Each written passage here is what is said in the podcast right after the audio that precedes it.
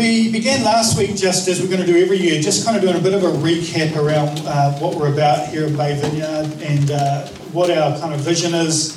Um, and this morning, I want to explore how we are a community of people orientated around His presence and around His purpose. And I want to look at the, uh, the wonderful story that we are a part of here at Little Bay Vineyard, the, this, this church of ours that we're part of something that's beautiful and that's part of God's great story, a community of faith, hope, and love that's part of a story filled with faith, hope, and love. So, to begin uh, this morning, I'd love just to work my way through the whole Bible. So, if you've got your Bibles, open them on Genesis 1. And uh, no, I just want to give a quick recap because because here, you know, as, a, as I'm, you know, I'm really serious. We're part of this incredible. I don't know how that got in there. Um, you can go to the next slide, Steve. That was, must be the Lord. Um, uh. Who's got ears to hear? Come on, eyes to see. Um, I want to just I want to recap and, and, as quick as I can the story that we're a part of, story of the church. Uh, it begins obviously in Genesis 1, where God creates a perfect world to be a place where His presence dwells, to commune and have closeness with creation. And He gave uh, these people His creation the, the task of stewarding it and, and caring for it uh, and uh, working in it. We might do a series, I think, on work and faith uh, later in the year about the intersection of how our just our day jobs uh, and our faith kind of uh, like why it's a big deal what we do throughout the week, Monday to Friday, and all that. Um, but, but from work is not part of the fall. Work is like work and stewarding and, and caring for creation, doing stuff was uh, part of, of God's original design. So one day when the earth is renewed and restored, we will be doing stuff uh, which is quite cool. Anyway, oh Lord help me to not go down tangents. That wasn't very. God creates people. After the fall, God continues to pursue giving people the task of repairing the damage done in this massive rejection of God and His ways. Like God chooses people. So I'm going to still work with you to begin this whole redeeming, rescuing uh, job to, to, to bring restoration to the damage that had been done people that would carry out the task of revealing God's nature and, uh, and, and carrying his presence and revealing the purpose of God. Uh, Abraham, Isaac, and Jacob, these are, the, these are our fathers. This is our genealogy. Like we tap into the story. Uh, and as the story of the Bible unfolds, there's a people that emerges out of the promises made to Abraham in, in, Genesis 12, a people that would carry his presence and would carry his purpose to be a blessing to the world and bring redemption. And so the nation of Israel is formed uh, through the obedience of these, uh, these fathers of the faith. Uh, and then Moses comes and leads these people out of slavery in Egypt to be formed in the desert place, to be formed into a people of worship, to be formed into a people who carry his presence. Interesting that God does his deepest work in the desert place. Be encouraged if you feel like you're in a tricky spot. God does his deepest work of forming in the desert place. And so they build this tabernacle, a place where God's presence dwells. And the story keeps repeating that people walk away from both his presence and their calling to partner with God and outwork his purposes of bringing healing to the world. Over and over and over again, the story repeats itself. And God keeps pursuing. God keeps pursuing. He sends prophets. He, he puts in place kings. He does, he's just pursuing his people in love. And uh, eventually, through the consequences of their disobedience, they, uh, they, are, they wind up in exile in Babylon for 70 years. There's just this giant time of silence in the, at the end of the Old Testament where it's like, what's going on? And after this waiting, there's this great crescendo of the scriptures, and that God Himself comes and inhabits creation. The presence of God comes. And John 1, verse 14 says that Jesus comes and tabernacles amongst us like his presence. The temple has come in the flesh, the word of God made flesh in Jesus. Oh, you get the tingles on that. In the Gospels, we see with perfect clarity what God is like. His presence comes into the world, and everywhere Jesus goes, he brings healing and grace and mercy and hope and restoration. And in the ultimate act of love, God and Jesus takes upon himself the sin of the world and extends love and forgiveness like we explored uh, in, uh, in communion earlier. 2 Corinthians 5, verse 17 says, if, Therefore, if anyone is in Christ, the new creation has come. The old is gone, the new is here. All of this is from God who reconciled us to whom, himself through Christ. So this is presence. And then gives us the ministry of reconciliation. That's the purpose that God was reconciling the world to himself in Christ, not counting people's sins against him, and he has committed to us the message of reconciliation. We are therefore Christ's ambassadors, as though God were making his appeal through us. We implore you on Christ's behalf be reconciled to God. God made him, no, him who had no sin to be sin for us, so that in him we might become the righteousness of God. When we see Jesus, we see what God is like.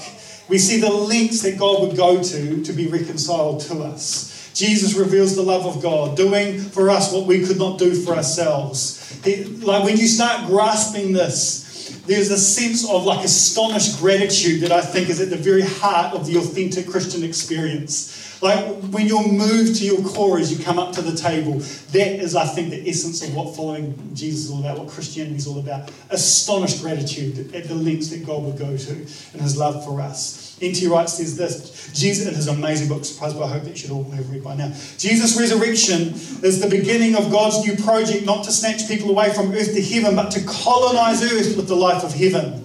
That, after all, is what the Lord's Prayer is all about. So, this, this incredible plan that weaves its way through all of the scriptures to rescue and redeem and restore creation has kicked off well and truly with Jesus rising from the dead. And this inaugurates God's new creation right in the middle of the old one. So subversive, so cool.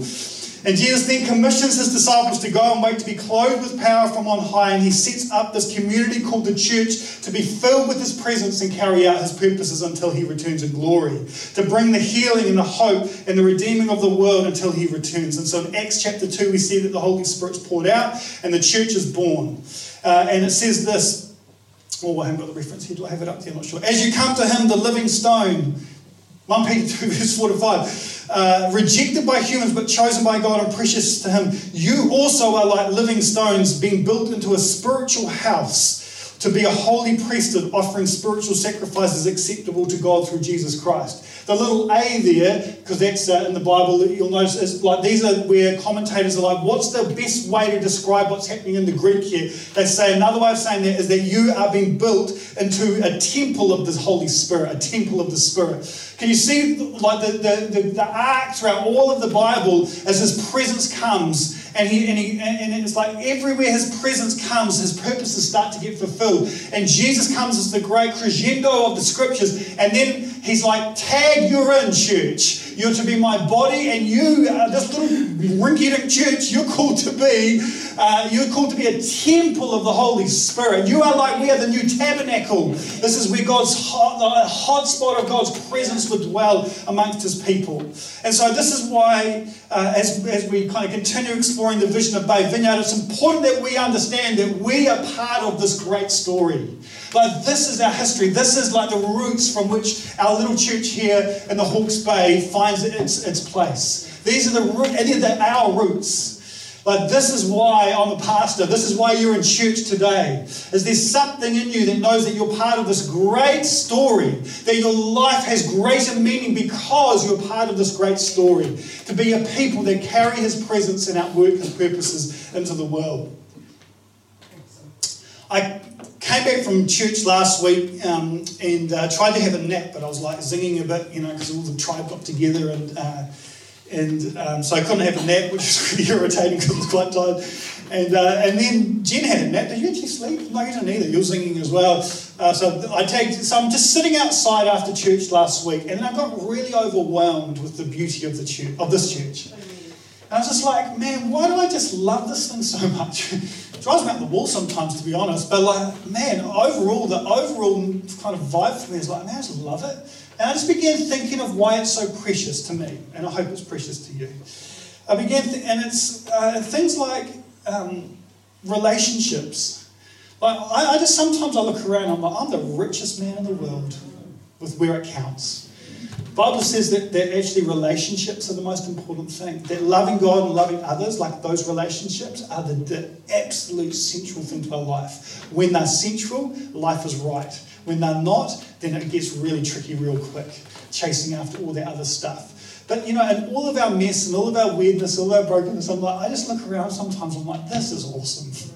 This is, I, this is why I'm so pumped up about church camp because it's extended time with you with this motley crew. I'm like, I just love, I just love the, you know, camp's the best. They're like heaven on earth because like we get to worship him like this. But then we don't have to rush off and pack down and do all this sort of stuff. We get to just hang out again a bit longer and push each other into the bushes and play silly games and have a dance party and then we'll get together and we'll worship some more and then we'll have another little dance party and then we'll eat some food and then you know and it just is so beautiful. Like this is the richest and it's not just through the good times as well those, the, the grief and the deep water that we have travelled through and will travel through together, through some of the pain. What a privilege that we get to fam- be family together through it all. And, and always, you know, at any moment in time, there's someone going through some really hard stuff in our church. We get to be there for them and we get to love them and support them.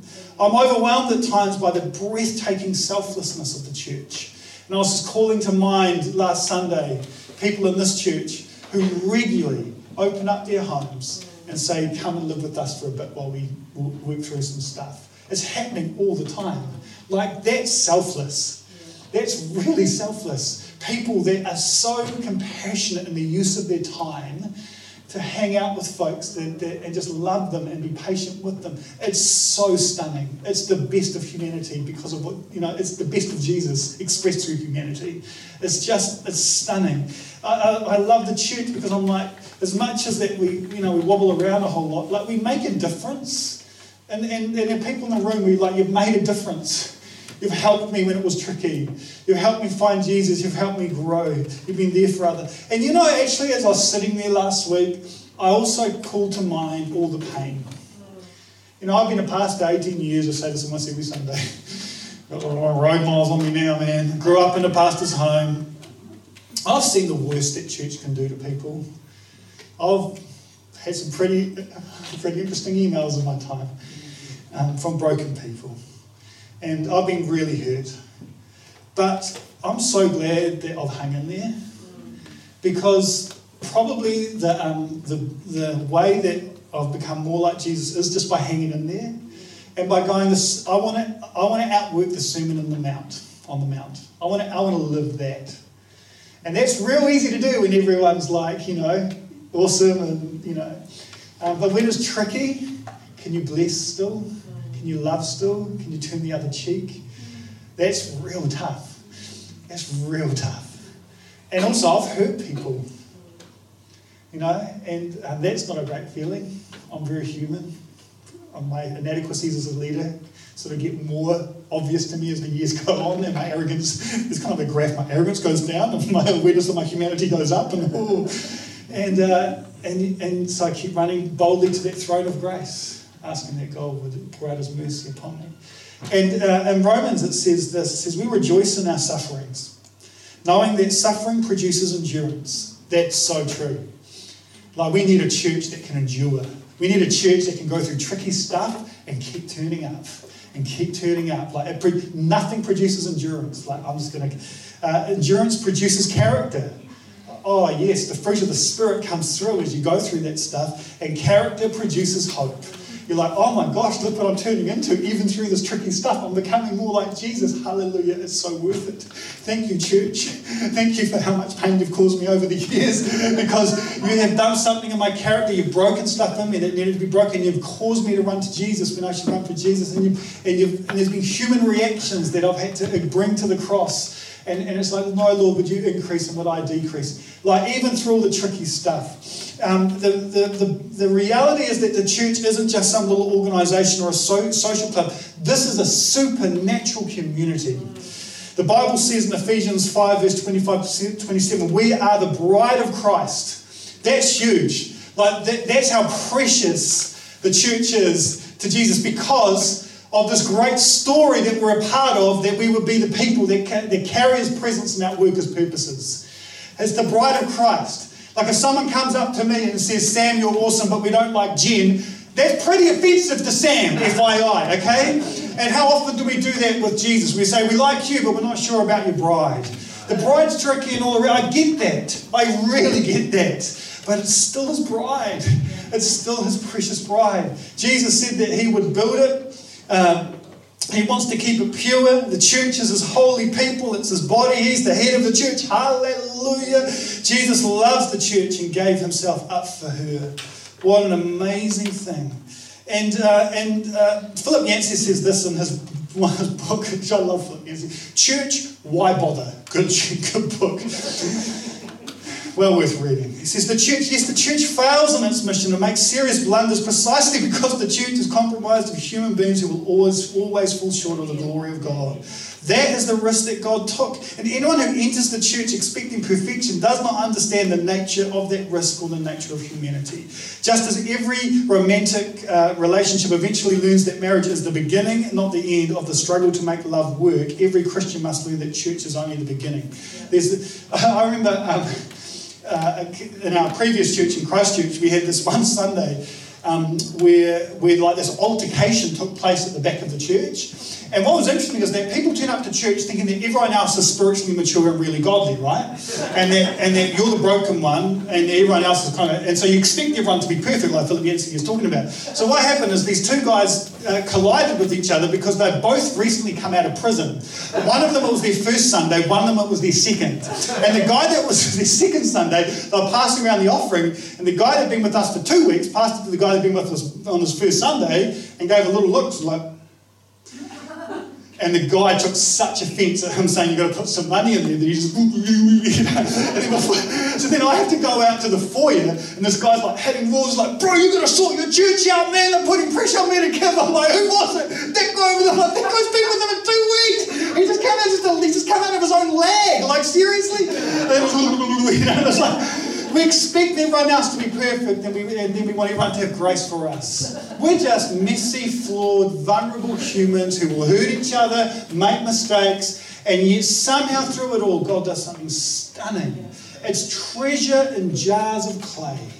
He just keeps on picking the, the least likely people, including this thing called the church, to be the agents of his presence and his purpose.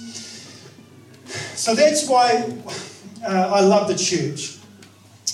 Um, and, uh, and it's important that we're clear about what we're about here as the church community. And, and last week I talked about our three things that we're super focused on, which is that we want to be people of renewal that believe that God wants to pour out His Spirit in this region uh, and bring renewal. But He actually wants to begin by renewing us, bringing us to life. So we want to pray selfless prayers, but we also want to, you know, that God would pour out Spirit, but also we want to have a teachable spirit that, that God would form something in us. And so we're trying to be very clear about what discipleship means, what it means to be apprenticed to Jesus, what it means to follow Jesus. Didn't, Jesus didn't say believe in me, he said follow me.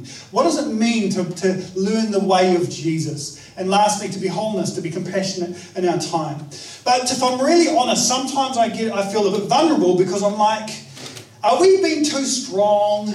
You know, like last week, you know, I was all, you know, and then I got home and I was like, oh no, it was a little too much? You know, and we are trying to, you know, come on guys, let's really go for it. Sometimes I feel vulnerable because I'm like, are we pushing people too hard? You know, are we laying it on, are we being a bit too intense? You know, and, um, and like everything in me wants it to be easy. I want the church to be easy. I want leading the church to be easy. I want it easy to be part of the church. But to be honest, following Jesus isn't that easy, particularly in this crazy world in which we live. There's so much that is forming you that is not Jesus. Like we're just bombed with all sorts of stuff. We swim in this, and we can't we can't even see it. We're so used to it.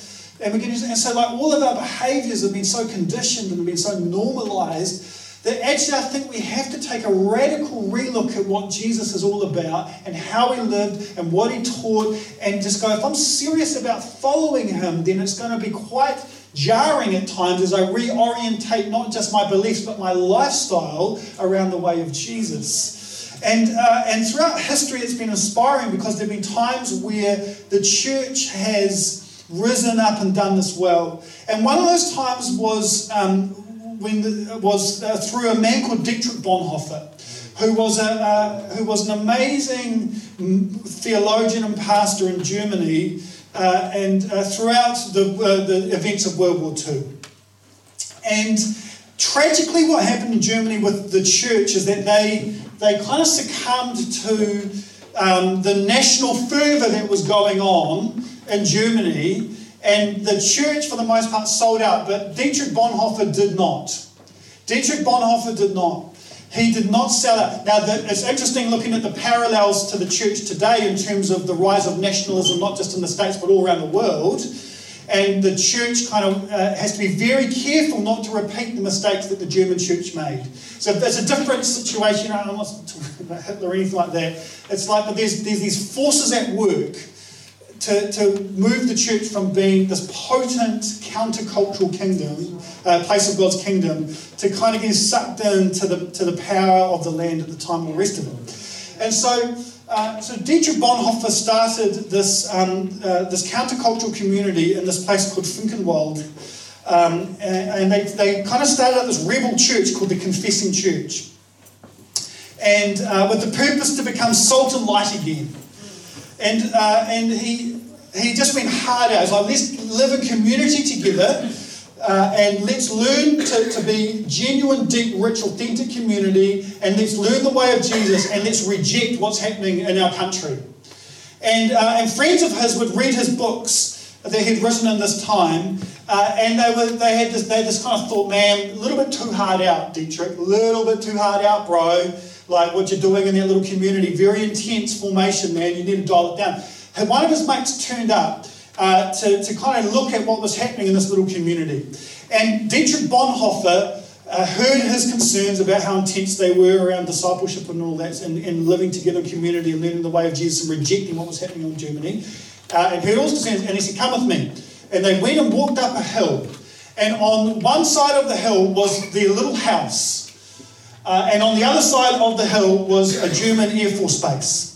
And the German Air Force Base, when you look down, you could see the discipline and you could see the culture that was taking place within the German army. Very intentional, very clear about its purposes, and very, very focused on what they were doing, organized.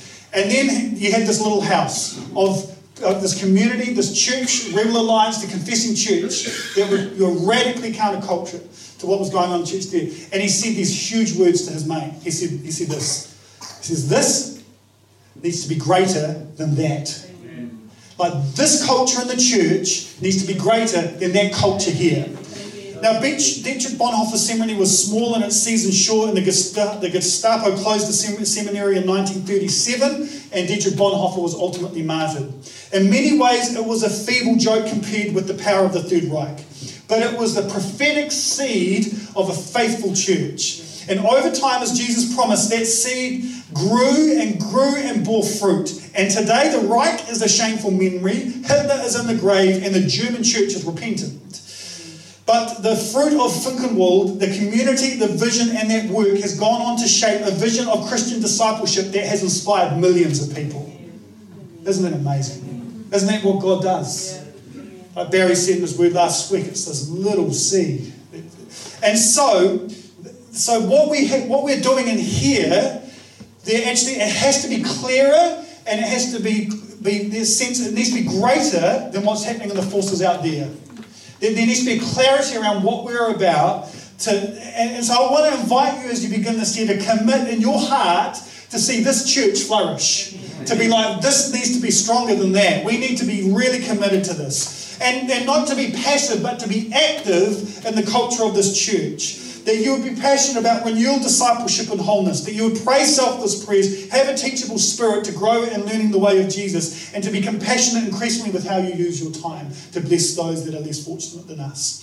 In 1 Colossians 28, Paul says, He is the one that we proclaim, admonishing. That means in the Greek, advising or urging someone earnestly and teaching everyone with all wisdom so that we may present everyone fully mature in Christ. To this end, I strenuously contend with all the energy Christ so powerfully works in me.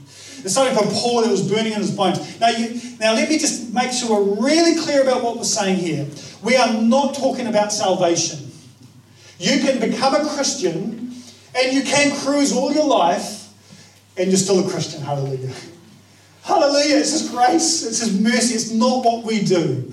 But the Bible invites us to a journey of sanctification, of being transformed from glory to glory to become more like Jesus. And when we choose to be transformed by glory to glory to become more like Jesus, we discover more and more of the life of Jesus. So often, I think many Christians find themselves living in an Easter Saturday space where they've encountered the forgiveness and the mercy of God and the cross of Christ, but they have not yet walked into the Easter Sunday new life that comes when you choose to radically follow the way of Jesus, when you reorientate your entire life and lifestyle around the way of Jesus. That's where the life is. That's where the life is. I'm not talking about salvation, I'm talking about the resurrection life. And I can speak with a little twinkle in my eye on this one because I'm like, as I've contended to Sabbath in my life and as I've built the devotional life, particularly those two practices, there's been life. The fruit of the Spirit, love, joy, and peace, has increasingly become my experienced reality rather than just some sort of theological hope.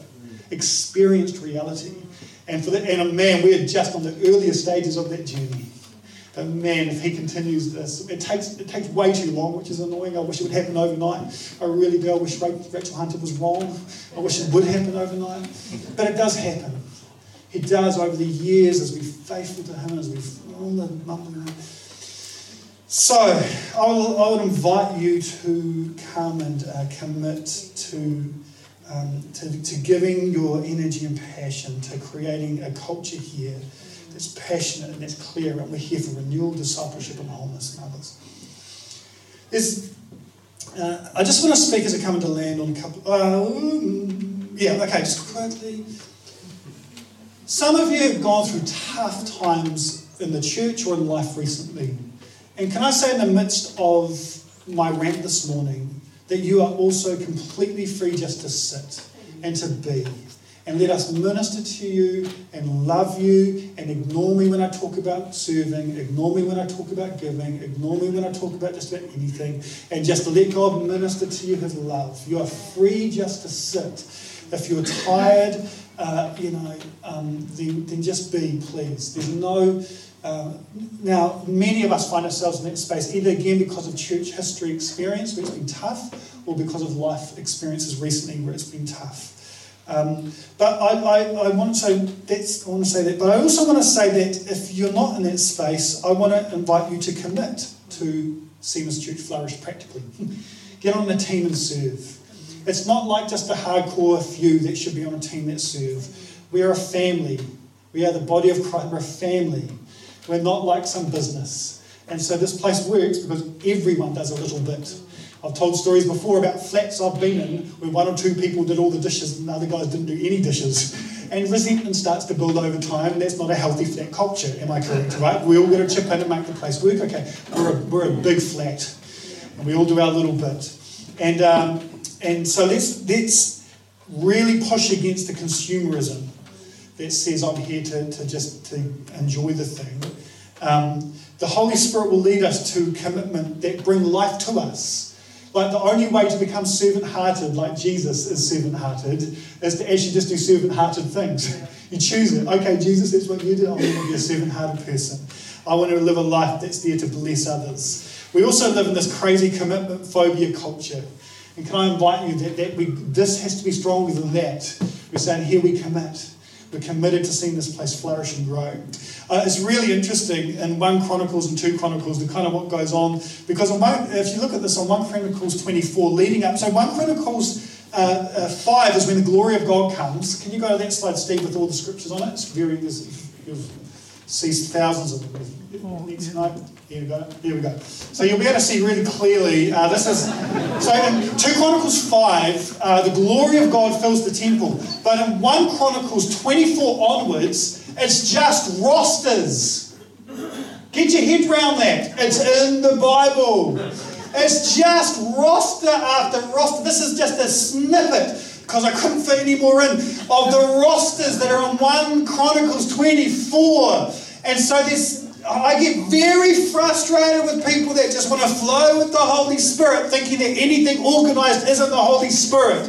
And Genesis 1, the Holy Spirit was hovering over the chaos, and out of that chaos and disorder, the Spirit brought structure and order and systems and therefore life. And so the only way a family works well is when there's some rosters. And so, if you are part of this church, you should be on a roster. Come on, June. Come on, give it to me. Preach it, brother. I need some sort of amen. She's looking very happy. Very happy. Well, I made Junie Rooney's week, haven't I? Come on, June. All right.